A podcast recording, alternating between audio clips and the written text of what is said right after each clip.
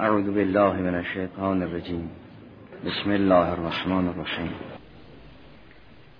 یا ایها الناس اعبدوا ربكم الذي خلقكم والذين من قبلكم لعلكم تتقون الذي جعل لكم الارض فراشا والسماء بناء وانزل من السماء ماء فأخرج به من الثمرات رزقا لكم فلا تجعلوا لله اندادا و انتم تعلمون. قرآن از اون جهت که نور به هدایت است معارف خود را به صورت مشافهه و ندا و خطاب تلقین می کند همانند دیگر کتب نیست که به عنوان یک قضایای حقیقیه و قضایای منطقی تبیین کند. با انسان سخن می‌گوید. اگر قرآن کلام الله است نشانه تکلم در این کلمات کاملا مشهود است. یکی از برجسته ترین نشانه های تکلم همون خطاب و نداست که متکلم با مخاطب از راه ندا معارف خود را ابلاغ می‌کنند. لذا در بسیاری از آیات قرآن کریم سخن از یا ایها الذین آمنو یا ایها الناس یا عباده و امثال ذالک است. کتاب های قانون به صورت خطاب نیست چون شخصی نیست که مردم را مخاطب کند. در کتاب های قانون اساسی که شما در سراسر دنیا هر کشوری برای خود قانون اساسی دارد ملازم کنید می‌بینید هیچ قانون اساسی سخن از خطاب و ندا نیست. چون شخص نیست که با دیگران سخن می‌گوید. و کتب عقلی هم که معلفانش این معارف را می با کسی از راه ندا سخن نمی‌گوید. این تنها قرآن کریم است که خود را کلام الله می‌داند و خدا متکلم است و بندگان مستمع به این قوانین را به صورت یا ایها الناس یا ایها الذین آمنو در می آورد این از خصائص قرآن کریم است. نشانه کلام بودن در این است که الان متکلم با انسان سخن می‌گوید. میفرماد یا ایها الناس نوع معارف قرآن کریم با این یا ایها الناس یا یا ایها الذین آمنو مصدر است. که با انسان حرف می‌زند انسان را مسئول می‌داند و به انسان بها می‌دهد و با او کلام می‌گوید. اونگاه این دعوت چون به لسان یا ایوه الناس است دعوتی است جهانی. خواه مؤمنین خواه اهل کتاب خواه ملحدین همه را شامل می شود اونها که خدا را به عنوان خالق قبول دارند با اونها به عنوان جدال احسن بحث می‌کنند. اونها که خدا را به عنوان خالق نمیپذیرند با اونها از راه برهان سخن می‌گوید. اونها که خدا را به عنوان خالق قبول دارند به عنوان رب هم قبول دارند همین بیان برای اونها لسان موعظه دارد. چون مردم سه قسمتند. ادی اصلا خدا را نمیپذیرند منکرند مانند مادیین. ادی خدای سبحان را به عنوان خالق میپذیرند ولی او را به عنوان رب نمیپذیرند مانند وثنیین حجاز عده خدا را به عنوان خالق و رب قبول دارند و احیانا کوتاهی می‌کنند مثل مؤمنین. نسبت به مؤمنین موعظه حسن است. نسبت به مشکین که خدا را به عنوان خالق قبول دارند جدال احسن است. نسبت به کفار و ملحدان که اصلا خدا را نمیپذیرند برهان است. حکمت است. چون در سوره مبارکه نه خدای سبحان به رسولش فرمود ادعو الی سبیل ربک. بالحکمت و الموعظت الحسنه و بالتي هی احسن. نسبت به ملحدان برهان است برای اینکه ملحد اگر این آیه را بیاندیشد ناچار از تصدیق کند که خدا خالق است. و اگر خدا خالق هست باید ربوبیت خدا را هم بپذیرد. مشکین چون خدا را به عنوان خالق قبول دارند به استناد اینکه ربوبیت باید به خلقت تکیه کند برای اونها جدال احسن است. این مبنا مبنای جدالی است منتها جدال احسن. نسبت به مؤمنینی که خدا را به عنوان خالق و رب قبول دارن خدا موعظه می کند که این خدا را عبادت کنید. شما که خدا را قبول دارید او را به عنوان خالق و رب میپذیرید. این حوث پرستی را کنار بگذارید. پس اگر در سوره نحل فرمود ادعو الی سبیل ربک بالحکمت و الموعظت الحسنه و جادلهم بالتي احسن. این دعوت سگانه را در بسیار از آیات اعمال فرمود. در این آیه هم این دعوت سگانه قابل تطبیق هست. لذا فرمود یا الناس مردم اگر خدا را قبول نداشتن استدلال این است که اگر خدا را به عنوان خالق قبول ندارید یا باید بگویید که خالق شما خودتون هستی یا مثل شما شما را خلق کرد یا بگویید صدفتا و تصادفا و اتفاقا ما روی زمین سبز شدیم. تصادف را که انکار علیت است نمیپذیرید و نمی‌گویید فعل فاعل ندارد. حتما فعل فاعل دارد. اگر فعل فاعل دارد یا خالق شما خود شمایی یا خالق شما مثل شما. ام خلقو من غیر شیء ام هم الخالقون به منکران مبدع و خالقیت حق میفرماید شما یا علیت رو باید انکار کنید که قابل انکار نیست. یا باید تسلسل در علیت و دور در علیت رو بپذیرید که نمیپذیرید به قابل پذیرش نیست. بیان و ذالک این است که شما یا باید بگویید خود ساختید یعنی مبدع فائلی ندارید. ام خلق من غیر شیء. این رو که نمی‌توانید بگویید که فعل فاعل نمی‌خواهد. اثر مؤثر نمی‌خواهد. این رو که نمی‌توانید بگویید. چون این من غیر شیء یعنی من غیر فاعله وگرنه اون مادی به اون مارکسیست این آیه را اینچنین جواب می‌داد که آری خلقو من غیر شیء. یعنی من غیر فاعله چون او علت فاعلی را انکار دارد علت قابلی را که انکار نمی کند نه مادیین از قبول علت مادی انکار دارند و نه الهیین از اینکه مادیین علت مادی را به پذیرن قانع می شوند چون قبول علت مادی مشکلی را حل نمی کند اصرار قرآن بر این است که فعل علت فاعلی می خواهد لذا می فرمود اینکه ام خلقو من غیر شیء ام هم الخالقون. یا باید بگویید ما فعلی هستیم که فاعل نداریم یا باید بگویید فعلی داریم که فاعل این فعل خود ماییم. هیچ کدام از اینا قابل قبول و پذیرش نیست. پس یه خالقی خواهید داشت که این بحثش به خواست خدا به موطن خود موکول می شود پس این یا ایها الناس اعبدوا ربکم الذی خلقکم می تواند نسبت به ملحدان و منکران حکمت و برهان باشد. روحش این است یعنی در حقیقت خطاب به انسانها اون که این دعوت را پذیرفت انسانیتش حفظ کرد اون که این دعوت را نپذیرفت در برابر این دعوت ایستاد به همون صورت در میاد که قرآن فرمود این هم الا کر انعامه بل هم ازر و یوم القیامه که باطنها ظهور می‌کند معلوم می‌شود که اینها ناس نبودند. بنابراین در تلیعه امر همه مشمول این خطابند. اگر کسی حق برای او روشن شد و در برابر حق ایستاد انسانیت خود را از دست می‌دهد.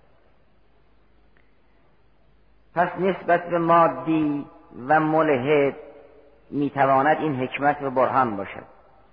نسبت به بود پرستان که اکثر این ابتلاعات با اونها می‌تواند جدال احسن باشد. چون قرآن جدال را نهی کرده است اما جدال احسن را امر کرد. جدال احسن آن است که از مقدمات حقه. از اون جهت که این مقدمات حقه مورد تسلم طرف هست انسان استدلال بکند به قیاس تشکیل بدهد. فرق جدال و برهان این است که برهان از مقدمات حقه استفاده می کند جدال از مقدماتی که حق هست ولی از اون جهت که مردم قبول دارند یا خصم قبول دارد یا طرف قبول دارد جز مسلمات است. از مقدماتی که مشهور و مسلم است تشکیل می شود اما مشهوری که حق باشد و مسلمی که حق باشد. نه مشهوری که ریشه نداشته باشد و مسلمی که دیگری در اثر جهل او را به تسلم پذیرفته است. اگر چیزی حق بود ولی از اون نظر که مشهور است زیر بنای قیاس شد یا اگر چیزی حق بود و از اون جهت که مورد قبول و تسلم امت یا خصم در مقام استدلال است مقدمه قیاس شد اون قیاس را جدل مینامند. و اگر چون که چیزی مشهور بود یا مسلم بود ولی باطل بود اون جدال جدال باطل و محرم است. زیرا انسان نه می‌تواند حقی را باطل کند نه می‌تواند باطل را حق کند. و نمی‌تواند با باطل حق را یاری کند. لذا قرآن کریم وقتی سخن از جدال به میان میآید اون جدال را به عنوان جدال احسن توصیف می‌کند. میفرماد به جادل هم بلتی احسن یعنی به مجادله حسنا. مجادله حسنا و مجادله که در او باطل راه نداشته باشد. این بیان نسبت به وطنیین حجاز مجادله است منتها به جدال احسن. زیرا به مشرکان حجاز میفرماید شما که قبول دارید خدا خالق است. اگر او خالق است باید او را عبادت کرد. و اگر خالق را عبادت نکردید ناچارید هوس را عبادت کنید. بالاخره انسان بنده است. مگر نان است که انسان باید از این مقررات و قوانینی اطاعت کند. اینطور نیست که کسی بگوید من آزادم. هر انسانی بالاخره ناچار است بی قانون احترام بگذارد.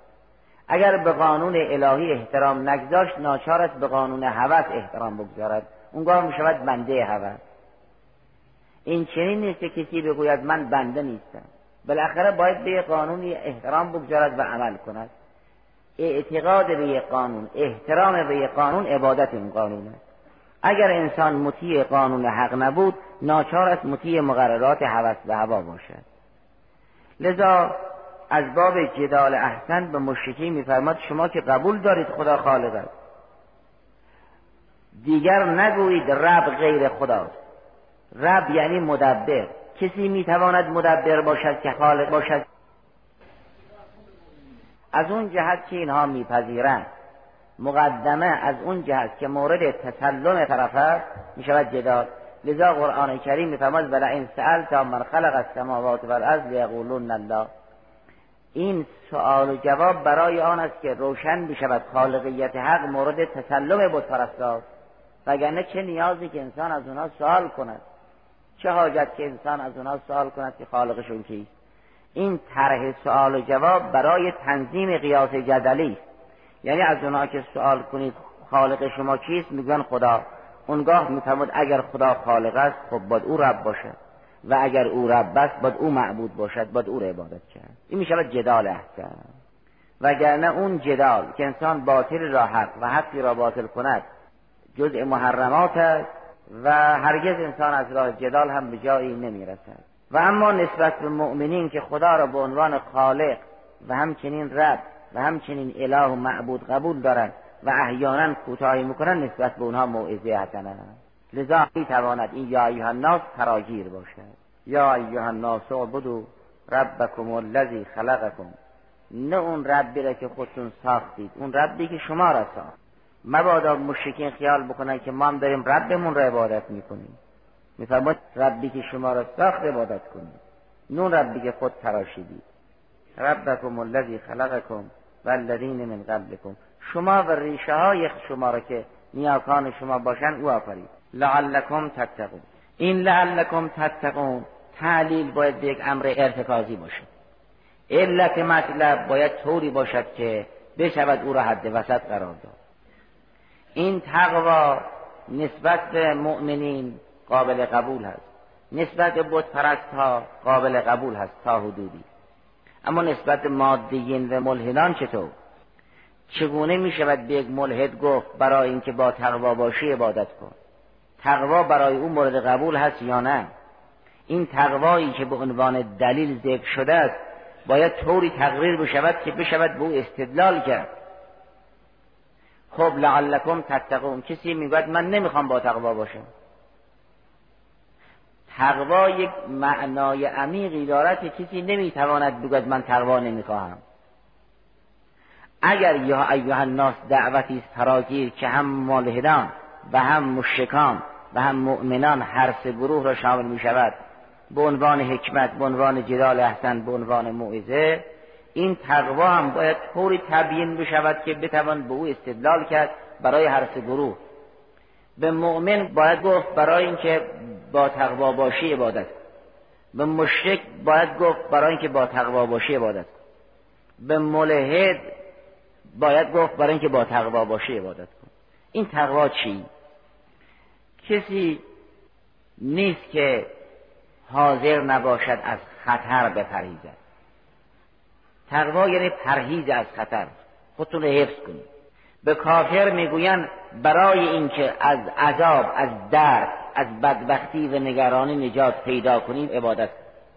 به مشرکان می‌گویند برای اینکه از خطر حفظ بشوی عبادت. به مؤمنان هم می‌توان گفت برای پرهیز از خطر عبادت. این وقایه و حفظ از خطر می‌تواند علت عبادت باشد نسبت به همه انسان ها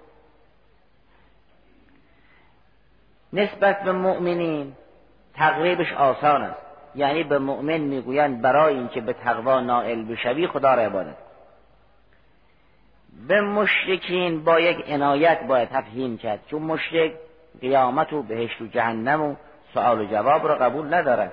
او فقط خدا را به عنوان خالق میپذیرد. وگرنه قیامت و حساب و سوال و جواب را مشرکین قبول ندارند. و این اعتقاد به خدا یعنی خالق چون مسئولیت ندارد این اعتقاد سهل است مشرکین هم میپذیرد ولا مشرک قیامت و جهنم به بهشت را نمیپذیرد. مشرک از نظر مسئله قیامت مثل ملحد و مارکسیست است که می‌گوید انسان با مردن مثل درختی است که خوش شده. دیگر هیچ. تمام فرقی که بین ملحد و مشرک است فقط در اعتقاد به خالق است. چون این اعتقاد مسئولیت هم به همراه ندارد لذا مشرکین میپذیرد.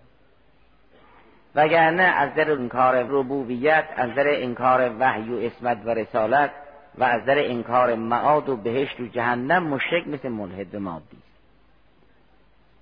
بنابراین این چنین نیست که اگر قرآن کریم خیلی با ملحدان و مادیین سخن نمی‌گوید انسان بگوید با مادیین کار ندارد.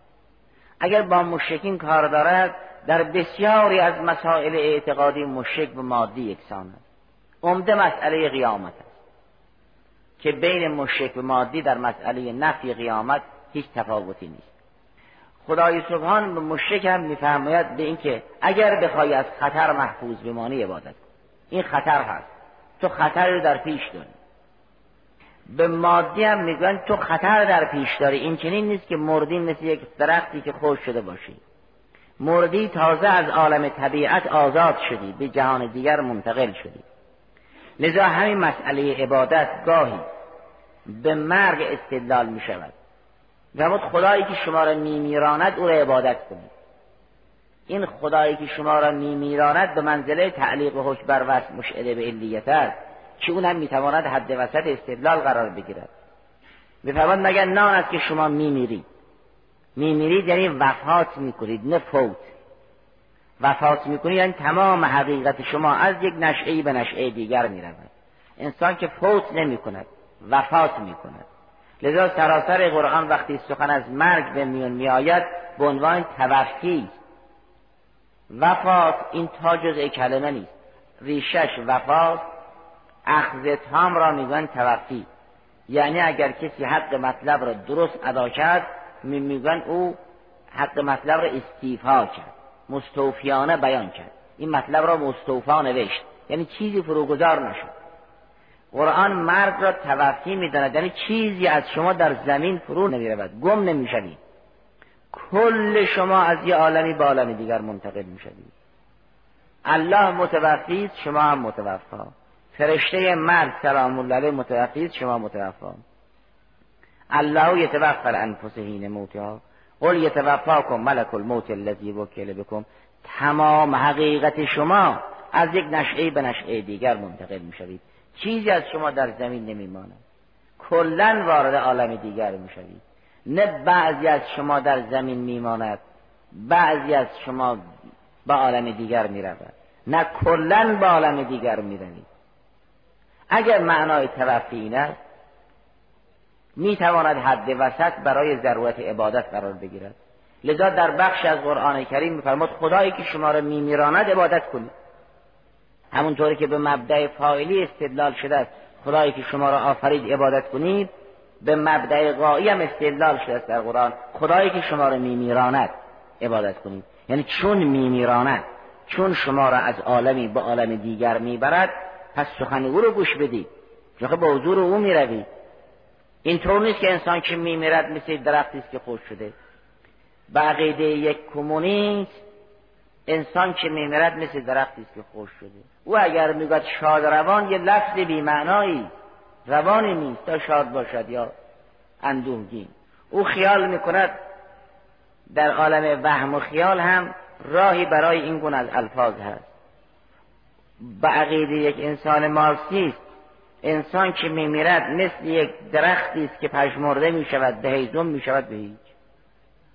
اما به عقیده یک انسان موحد الهی انسان که میمیرد مثل اون پرنده است که در قفس طبیعت گشوده می شود او پرواز می کند به عالم دیگر. چیزی از پرنده در قفس نمیماند. کل پرنده سفر می کند گاهی استدلال قرآن کریم این است خدایی که متوفی شما شما را از جایی به جایی می‌برد عبادت کنید. گاهی هم استدلالش به مبدع فاعلی است. میاد خدایی که شما را از جایی به جایی آورده است عبادت کنید. گاهی هم به هر دو مبدع استدلال می‌کند. میاد خدایی که شما را از جایی به جایی آورده و از این جمع به جای دیگر می‌برد عبادت کنید این براهین در قرآن کریم گوناگون است. و مهمترین برهان آن است که هم به مبدع فاعلی اشاره شده باشد هم به مبدع قایی. بعضی از موحدان وقتی سخنشون به قرآن نقل می‌کند میگه که من چرا خدا را عبادت نکنم؟ در حالی که خدا مرا از عالمی به این عالم آورد و از این عالم به عوالم دیگر می‌برد. هم به مبدع فعالی اشاره می‌کند هم به مبدع قایی. مالی لا اعبد الذی فطرنی و الیه ترجعون. من چرا خدای را عبادت نکنم که مرا از عالم دیگر به این عالم آورد و همه به عالم دیگر برمیگردیم در پیش داریم؟ این و الیه ترجعون نه تنها یعنی شما ترجعون و من میمانم. این از اون برجسته ترین آیاتی که در سوره مبارکه یاسین به مبدع فاعلی و مبدع غایی اشاره شده است. در منطق ملاحظه فرمودید بهترین برهان اون برهان است که هم علت فاعلی درش ذکر شده باشد هم علت قایی درش ذکر شده باشد.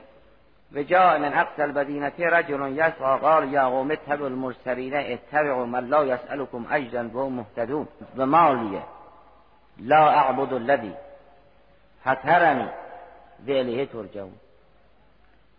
چرا کسی که هم فاطر من است و هم مرجع من؟ چرا او عبادت نکنم؟ اصلا نمی‌توانم عبادت نکنم. مگر من به میل خودم این عالم آمدم؟ او فاطر بود به من مفتور مگر به میل خود می‌روم؟ او می‌برد به من هم می‌روم. او دارای رجع است و من دارای رجوع. رجوع لازم است اما رجع متعدی. است انه علی رجعه لقادر این رجع معنی ارجاست. خدا راجع است از رجع انه علی رجعه لقادر. و ما راجعیم از رجوع یعنی می‌رویم. استدلال این مؤمن آل یاسین که بعد شربت شهادت نوشید این است. می‌گوید من نمی‌توانم او عبادت نکنم. او فاطر است باز فاطر را عبادت کرد من او را عبادت می‌کنم. او مرجع حیاتی من است مرجع را باید عبادت کرد من او را عبادت می‌کنم. و مالی لا اعبد الذی فطرنی و الیه ترجعون. این الیه ترجعون یعنی او مرجع کل است که منم همانند شما به او رجوع می‌کنم. چون هو اول است پس باید او را عبادت کرد. چون هو آخر است پس باید او را عبادت کرد. این هم مبدع فاعلی را در برهان ذکر کرده هم مبدع قایی را که کاملترین برهان او خواهد بود. هست منتها قسمت مهم معاد روحانی اینها موحدان اینها اهل کتاب گرچه گرفتار تسلیس و مانند اون شدن. اما اصلا اینها موحدن. و نبوت آما را پذیرفتن کتاب دارن و اسلام با اینها یک معامله خاص داره. اینا قیامت را قبول داره. منتها قسمت مهم بحثای اونها در کتاب روی تورات انجیل راجع به معاد روحانی است. اونطور که برهم خارجی تحقیق کرده. مرحوم خواجه در نقد المحصل فرمان اکثر بحث آنها راجع به معاد روحانی است. ولی اصل معاد رو میپذیر این کریمه جامعه ترین کریمه است که هم به مبدع فاعلی اشاره کرده هم مبدع قایی یعنی دو هر کدام می‌تواند حد وسط باشد برای قیاس. خدا فاطر است. فاطر را باید عبادت کرد. خدا را باید عبادت کرد. خدا مرجع حیاتی است. بازگشت ما به سوی اوست. کسی که مرجع حیاتی است باید او را عبادت کرد. باید خدا را عبادت کرد. لذا خدای سبحان این انسان موحدی که بعد شربت شهادت نوشید او رو به مقام کرامت رسوند. که قیلت کل جنه قال یا لیت قوم یعلمون ما قفل لی رب و جعلنی من المکرمین. رو شهید کردن و از همون عالم هم پیام داد که خدای سبحان مرا جز مکرمین قرار داد. مکرمین از نر قرآن کریم همون بندگان کریم و فرشتگان الهی هم که بر عباد المکرمون. اما در بخش های دیگر قرآن کریم نیست. یا فقط به مبدع فعالی استدلال می شود یا مبدع قایی. مثلا آیه 104 سوره یونس این است که قل یا ایها الناس ان کنتم فی شک من دینی فلا اعبد الذین تعبدون من دون الله ولكن اعبد الله الذی یتوفاکم. من خدایی را میپرستم که تمام حقیقت شما را می‌برد. شما را متوفا می‌کند. خب این تعلیق حکم بر وصف نشانه آن است که این وصف می‌تواند حد وسط برهان قرار بگیرد. خدا توقی می‌کند یعنی که یعنی تمام حقیقت انسان را از این نشعه به نشعه دیگر می‌برد. نه انسان از بین می‌رود یک و نه چیزی از انسان در زمین میماند دو نه به دست غیر خدا سپرده می‌شود سه کلا تحویل او داده می‌شود. خب اگر این است باید حرف او رو اطاعت کرد. این استدلال به مبدع قایی آیه محل بحث استدلال مبدع فایلی بود. آیه 104 سوره یونس استدلال مبدع قایی است. آیه 22 سوره یاسین استدلال به مبدع فایلی و مبدع قایی است هر دو. اما این که فرمود برای اینکه بترسی سرش آن است. به انسان می‌گوید این چنین نیست که تو اگر مثل درخت پرتیغ بودی بعد هم پژمرده شدی مثل هیزم بشوی کسی کار به تو نداشته باشد. چون به یک مادی انسان تبهکار با انسان وارسته مثل درخت پرتیغ جنگلی و درخت مسمر سیب یا گلابی است. اگر درخت گلابی پژمرده شد می شود هیزم. اون درخت پرخار جنگلی هم وقتی پژمرده شد می شود هیزم. دیگر نه کسی به درخت سیب پاداش می‌دهد نه کسی درخت پرتیغ جنگلی را کیفر می کند این به یک انسان مارکسی است قرآن فرمود این چنین نیست. تو جارای جانی هستی که هرگز مرگ بر نمیدارد. تو اصلا نمیری. از جای به جای دیگر منتقل میشی. خودت رو نشناختی. درست بیاندیش ببین آیا از بین می‌روی یا از بین نمی‌روی. تو که از بین نمی‌روی به حال اون روزی بیاندیش که تو را به جایی می‌برد مگر به میل خودت آمدی اینجا؟ به میل خودت هم نمی‌روی. اگر با اراده دیگری آمدی. و با اراده دیگری می‌روی بپرهیز. برای اینکه بپرهیزی عبادت کن. پس این لعلکم تتقون می‌تواند دلیل باشد برای ضرورت عبادت نسبت به هر انسان. نمی‌شود گفت به این که به ملحد که نمی‌توان گفت که لعلکم تتقون. این لعلکم تتقون چه استدلالی است؟ نه به ملحد می‌گویم که خودت رو حفظ بکن. تو خیال نکن مثل درختی پژمرده میشی. از جای به جای دیگر میری خوب بیاندیش ببین هست یا نه. اون فطرت رو باز بکن ببین خود رو مثل درخت میدانی یا خود رو مثل یک کبوتر میمانی که همکنون در قفسی. مگر نه انسان این است که انسان خود را یک گرایشگر عالم ابد می‌داند. در خود این روح را مشاهده می‌کنه.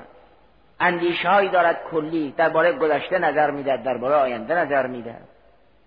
به این انسانی که دائما زنده است میفرماد برای اینکه از خطر حفظ بشوی عبادت بکن. یا خطر جهنم است یا خطر محرومیت است.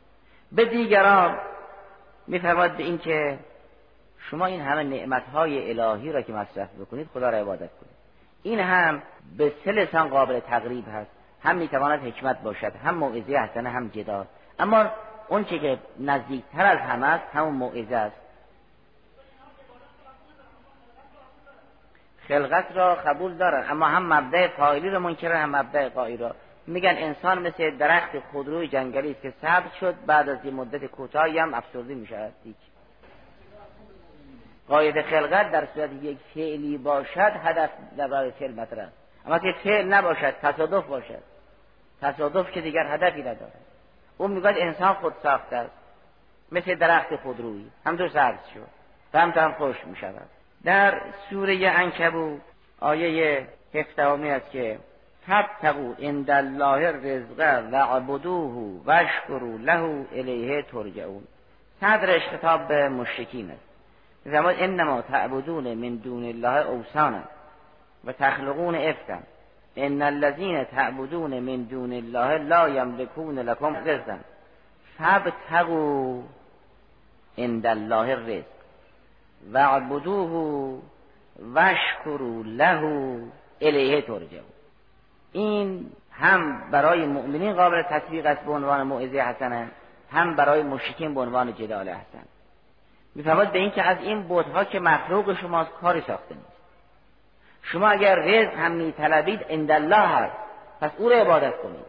اگر رزق ظاهری میطلبید او را عبادت کنید. رزق معنوی میطلبید او را عبادت کنید. پایانش هم باز مسئله مبدع قایی که معاده است یادآور شده است. همون الهه ترجعون بازگشتون اون است. شما یک موجود ابدی هستید خیال نکنید با مرگ نابود می‌شوید. اساس قرآن کریم در این بخش مهم هشدار این نکته است که انسان از بین نمی رود و اگر که چه مسائل مادیین را قرآن زیاد مطرح نمی کند و اکثر بحث های قرآن با مشکین است برای آن است که ابتلاع قرآن با وطنیین اون روز بود و انبیا اصولا با اینا درگیر بودند و ثانیا در قسمت مهم معارف دین بین مادیین و مشرکین هیچ فرقی نیست. تجرد روح را که نمیپذیرند مسئله برزخ را که نمیپذیرند مسئله بهش و جهنم و قیامت و همه اون جریان های هش اکبر را که انکار می‌کنن وحی و رسالت رو انکار می‌کنن فرشته را که انکار می‌کنن. گرچه بعضی از مشرکین فرشته را میپذیرند اما خب سودی ندارد به عنوان مدبرات امر تحت فرمان اله که نمیپذیرند که. خدا را به عنوان رب نمیپذیرند به عنوان معبود نمیپذیرند. این نپذیرفتنها بین مشرکین و مادیین یکسان است و قرآن کریم روی این اصل تکه می کند میماند یه بحث عقلی خوش که آیا واجب الوجود در عالم هست یا نه؟ اون که به ثمر نمی‌رسد اون که ارتباط عملی ندارد قرآن روی او خیلی تکه نمی کند چون پایین ترش را مشرکین چون دین مسئولیت نمی آورد قبول کردند. صرف اینکه یک موجودی در جهان هست آسمان ها و زمین را خلق کرد. کاری با آدم ندارد. این را همه مشکی میپذیرند. این مسئولیت ندارد که. اونی که مسئولیت دارد مسئله ربوبیت است که به دنبالش وحی و رسالت و عبادت و تکلیف و بهش و جهنم رو در این است که در این قسمت های مهم دینی بین مشرکین و مادیین هیچ فرقی نیست. و قرآن اگر مستقیما با مادیین سخن نمی‌گوید با مشرکین در این بخش ها سخن می‌گوید برای آن است که قسمت مهم معارف دین را همون طوری که مادی منکر است مشکم منکر است. الحمدلله